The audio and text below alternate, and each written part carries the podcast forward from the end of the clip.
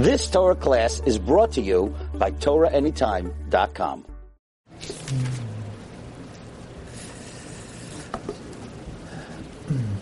It's a great kavod to speak on behalf of an organization. It's really a movement. It's a movement that is unique and that this is the movement of the Gedolei Yisrael. And at this time of the year, when Chazal tell us very surprisingly, if we could pinpoint, and there are many causes of the Haaretz, the Gemara in Shabbos says something very interesting. The Gemara in Shabbos says, Lecharva Yerushalayim, Ela Shabizu Chachamim. That Yerushalayim was destroyed because they weren't Mechabed the Chachamim.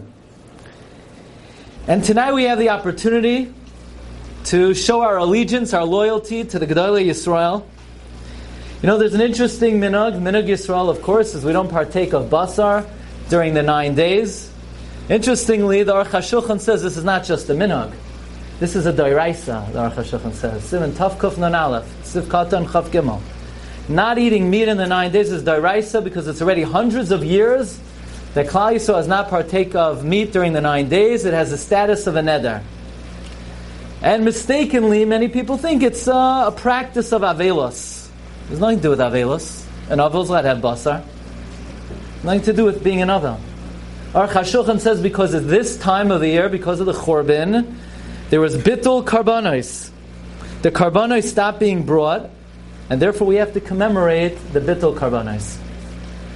But amazingly, there is a way to be Makriv Karbanos today. How you Makriv Karbanos today? The Chida writes in the Nachal Kidumim, Parshas V'zois HaBracha. Amim Har Yikra'u. Amim. Amim are the Hamoinam. Har refers to the Chachmei Yisrael. Har, Chida says, is Rashi Tevites. Har stands for Harav Rabbeinu. Amim, when the Hamoinam, Har, when they call out to the Chachmei Yisrael, B'derech Kavoid, the Rebbeinu Shem reckons it, Sham Yizbechu Zivchei Tzedek. The Shem reckons it like a korban. Says the Chida, ah, so if being Mechabed, the Chachmei Yisrael, is considered like a korban, so now we understand Pshat in the Pasuk. Es Hashem Aleikecha Tira, Rabbi Kiva Darshan. Le Rabbois the Chachamim. So now we read the end of the Pasuk. Es Hashem Aleikecha Tira, Oisoi Savoid. It's reckoned like a korban. So here we are. We're in the nine days. We're commemorating the Bittul Karbanos, but we've all gathered tonight to be a makr, to be makr of a korban, l'fnei HaKadosh Baruch Hu, and that korban is to be mechabed, the Chachmei Yisrael, who really have united and galvanized behind this institution, this organization. May tonight's event be oila l'fnei hamakoim, should be a nachas ruach lefanov, bershus choshev rabbanim, Rav Sorotzkin, Rav Shabbos, Rav Chayfetz, Yedidi, Rav Yanki Aram, I thank you very much for uh, inviting me to join you this evening. And of course, we thank uh, tonight's host, Rav Yitzi, for opening up his home. May tonight's gathering be Le'iloi Nishmas, Rav Yosef ben Sion ben Rav Yaakov Zev. May be a zechus for all of us and all of our mishpachas. So I'm sure you've been coming to Lev La'achim parlor meetings for many years, and you know the whole deal. You know what it's all about. You've heard all the stories. I'm here tonight to give a little bit of a, a different perspective. I would like to give you a historical perspective. I want to take you back to the end of the 15th century. Rabbi Avram Saba. Avram Saba was one of the Gerushe Sfarad. He's the author of the Tzror Hamor on Chumash, Eshkol HaKoifer on Esther, Perkei Avos, and he's one of the Gerushe Sfarad, so he was chased out in 1492. And he runs away to Oporto, Portugal. And he had just completed a commentary, a handwritten commentary on Chamisha Chamshe Torah, on the Megillos, on Perkei Avos. And he gets word from King Emmanuel, the King of Portugal, that every last Jew is going to be thrown out of the country. But that was not all. They told Rabbi Avram that Rabbi Avram had a very extensive library. He had hundreds of manuscripts of Gemaras, of Rishonim. His entire library was going to be destroyed and burned publicly in Lisbon. But at least Rabbi Avram still had a personal treasure, namely, he still had his personal Chidushei Torah, his commentary ala Torah, and on the Megillahs. And one day his friends told him, you know, they saw you take your manuscripts, your personal manuscripts, and, and hide them in the corner of your home. If you aren't caught with your manuscripts, they will burn you and your svarim at the stake. So Rabbi Avram had no choice. He had to take all his Chidushei Torah and he had to bury it under an olive tree. He never saw it again. He comes to uh, Morocco with his son Yitzchak, and the, the Sefer Tzror Hamor was written from memory. Rav, Rav Avram uh, Saba had to recall from memory all of his chidushim. But that was not the extent of the suffering of Rabbi Avram Saba. Because King Emmanuel of Portugal had another surprise in store for the Jews of Portugal, and that is every single child under the age of 18 was forcibly kidnapped, baptized, and converted by the church. Rabbi Avram's two children were taken away. He never saw them again. They were converted to Christianity, but they were not the only children. Every single child in the entire country of Portugal was taken away from their parents. Their parents never saw them again. There weren't a few exceptions, there were no exceptions. It wasn't difficult to raise children ala tarbi ala avoida. It wasn't statistically unlikely. It was downright impossible. It never happened. Nobody, nobody had a next generation of Jewish observant children in Portugal. What would Klal Yisrael look like today if we still had those tens of thousands of children? 19th century, Tsarist Russia, 1801 to 1855, the Cantonists. So Jewish children were conscripted in the Russian army for no less than 25 years. And every community had official chappers. This is not a job that you would want. The job of a chapper was he had to provide a quota of children to the government, and sometimes the rich would pay off the chapper to uh, take other children instead of their own.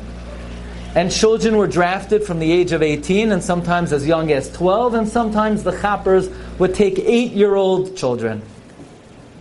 And the conditions were so harsh that the intent was to force the child to embrace Christianity.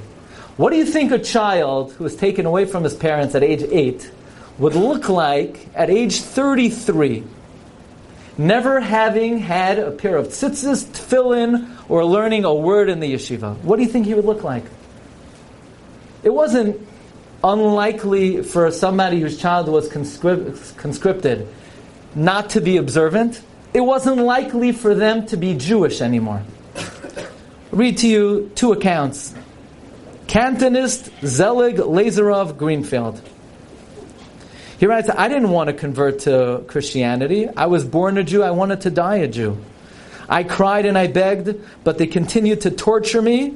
Once the sergeant hit me so hard over the head, I laid unconscious. I woke up in the hospital. Over my bed, it said, Your name is Peter. I had discovered that I had already been baptized. Dmitry Kaufman writes, He had been beaten on the hands. Needles were inserted all the way up his finger, up his arm, until he agreed to embrace Christianity. One third of Jewish Cantonist recruits converted, never returning to Judaism. At the very least, tens, if not hundreds of thousands of Jewish children were lost forever. What would we look like today if we still had all of those children? So there's a Jew in Beverly Hills. His name is Spiegel. Spiegel, it's an Ungarish name. 75 years ago, he went with his wife and five year old son to Auschwitz. He came out, him and his wife, they came out alone. No children anymore. He comes to the United States, he goes to Los Angeles, he's a su- successful entrepreneur, he's a multimillionaire. He owns real estate. He wants to make a memorial for his five year old son. So he goes to Yad Vashem, he says, I want to make a memorial for my son, but not just my son, I want to make a memorial for the 1.5 million Jewish children who were exterminated not by the Nazis, by the German people. He gave them four and a half million dollars to build a museum, and since then he gave them another 10 million to expand and to endow it. 1.5 million Jewish children. By the way, that's more than the people in this room. You know that. Could you even begin to extrapolate 1.5 million Jewish children? Imagine MetLife Stadium again and again and again and again, and you're not even halfway there. And if you go to this memorial, one would be quite surprised to experience this Maimed. You walk into the room, maybe eight to ten stories tall, about 50 times the size of this room. And the room is pitch black. It's palpably black. It's so dark you can't even put one foot in front of the other. You could, you could feel the darkness, the yamesh choshech. And after a moment, your eyes begin to adjust the immense darkness. And in the middle of this vast room of darkness, there's one candle that is lit. And by the genius of the designer and the brilliance of the architect, through reflections and mirrors, this one candle, this one pinpoint of light, is mirrored to 1.5 million pinpoints of light. And so all you see are the specks of light in the all pervasive darkness. And there's a voice over it. And all the voice does is it recites names. Hillel Cohen, three years old, Vilna. Miriam Goldberg, seven years old, Sarajevo. Names, names, names, names, names, names, until you can't stand it anymore and you want to run out of the room. What if we had today, what if Klal Yisrael had today, in Tafshin Pei Aleph, those 1.5 million Jewish children? We would be double and triple the size that we are today. Rabbi Berel Wein likes to tell over the story. In 1946, he's 11 years old, and his father says, Beryl, Beryl Berel Wein, he was a Ben Yachid. He says, We're going to the airport, we're going to Chicago Midway Airport. What's in the airport? A great rabbi is coming. Which rabbi? Rabbi Isaac Halevi Herzog, the chief rabbi of Israel after World War II. And all the distinguished rabbanim, and all the Rabbeim and all the Mesivta students and all the elementary school students, they're all going out to greet Rabbi Herzog. And Rav Herzog was a, an aristocratic personality, and he comes off the jet in a shiny top hat, and he's holding a silver cane and a Tanakh, and he alit from the plane, and the whole city escorts Rabbi Herzog back to the Skokie Yeshiva, at the time, all 200 Bachrim of the Midwest were there. 1946. And Rav Herzog gave a 45 minute Pilpul shiur in Yiddish, and then he turns to the boys and he speaks to them in English. And Rav Herzog, by the way, was a rabbi in Ireland, in Dublin, so he spoke with a slight Irish brogue, and he said as follows I've just returned from Rome where I went to visit Pope Pius XII, I guess Lashon Sagi Nahar. And I had with me the names of 10,000 Jewish boys and girls whose parents had placed them with Christian families, monasteries, churches, because they thought they would never survive the war and this was the only chance to save their children. And Rav Herzog unrolled the long list of 10,000 boys and girls he said, Pope, these are our children. We never thought we would get them back, but here we're, we are, alive and kicking. Give us back our children. Right now, you're kidnapping our children.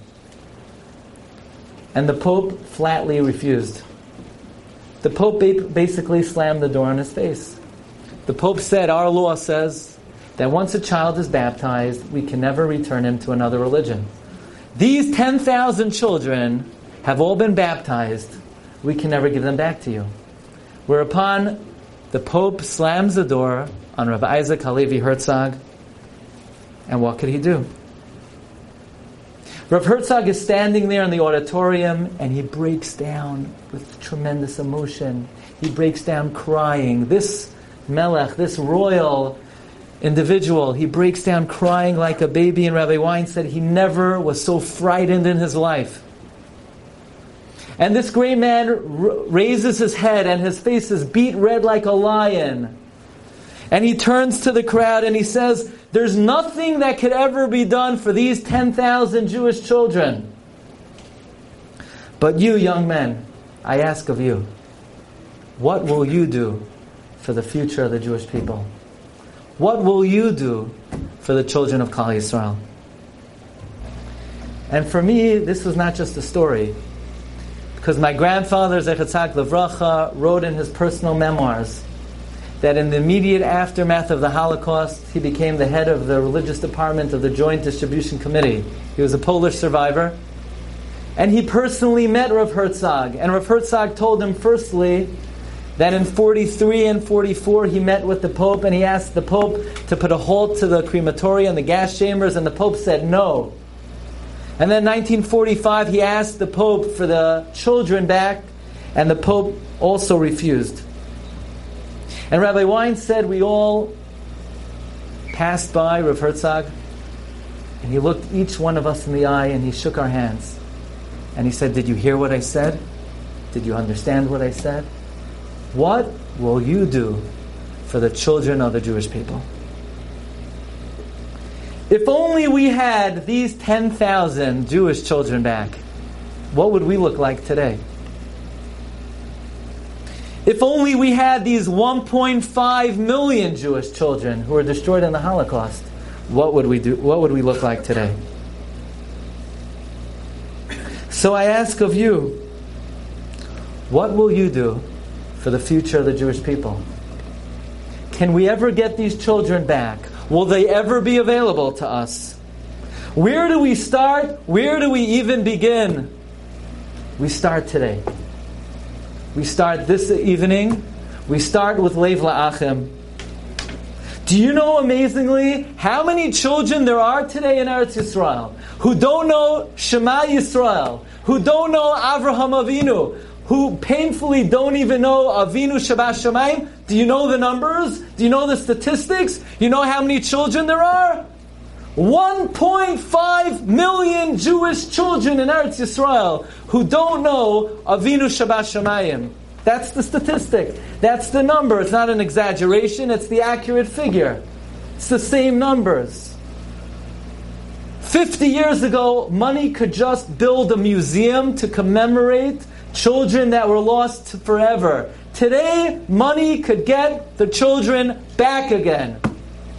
Today, with the help of Lev La'achim, money could get back 1.5 million Jewish children, not in Eastern Europe, not in Nebraska, in Artsenu Akadoisha, in Yerushalayim, in Tiberia. 1.5 million children. What goes around comes around. It used to be for a million bucks, what could you do? You could build a museum with candles and mirrors and voices. And today, for a million dollars, you could buy back a hundred children.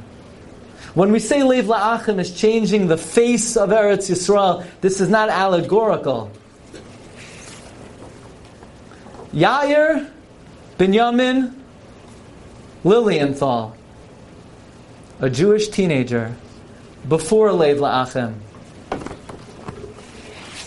Harav, Yair, Binyamin, Lilienthal. Mashpia umanig bi Yisrael after Lev La'achim. Fifty years ago, a picture like this could be in a museum. Today, this is living, a living Sefer Torah in the Batei Midrashim, affecting the future destiny of the Jewish people. This is what we're talking about. It's a rare historic opportunity. These opportunities don't come by that often. It never came ba- uh, by until this year, until today, until our generation.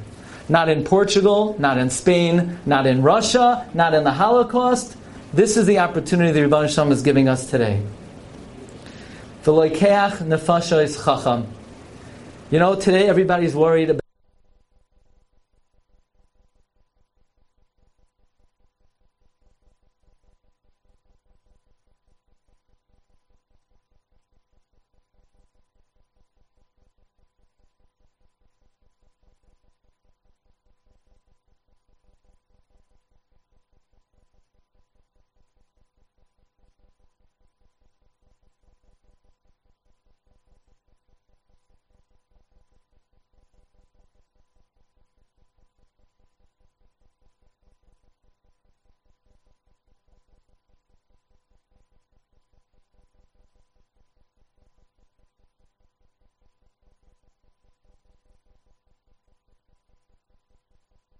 You've just experienced another Torah class brought to you by TorahAnytime.com.